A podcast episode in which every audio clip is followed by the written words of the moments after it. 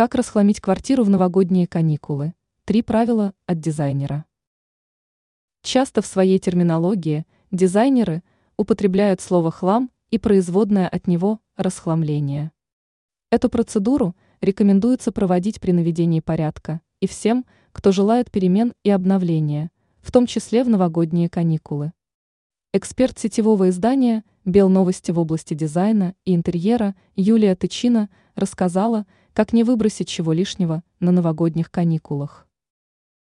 Правило первое. Важно учитывать правила сезонности в местах хранения нужных вещей.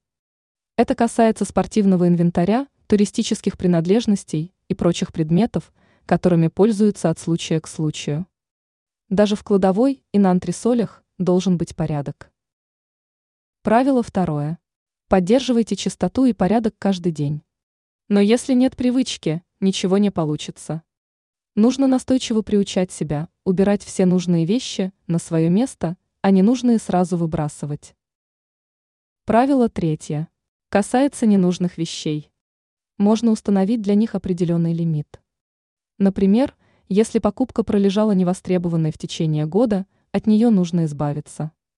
Ранее мы рассказывали, в каком случае небрежность идет на пользу интерьеру.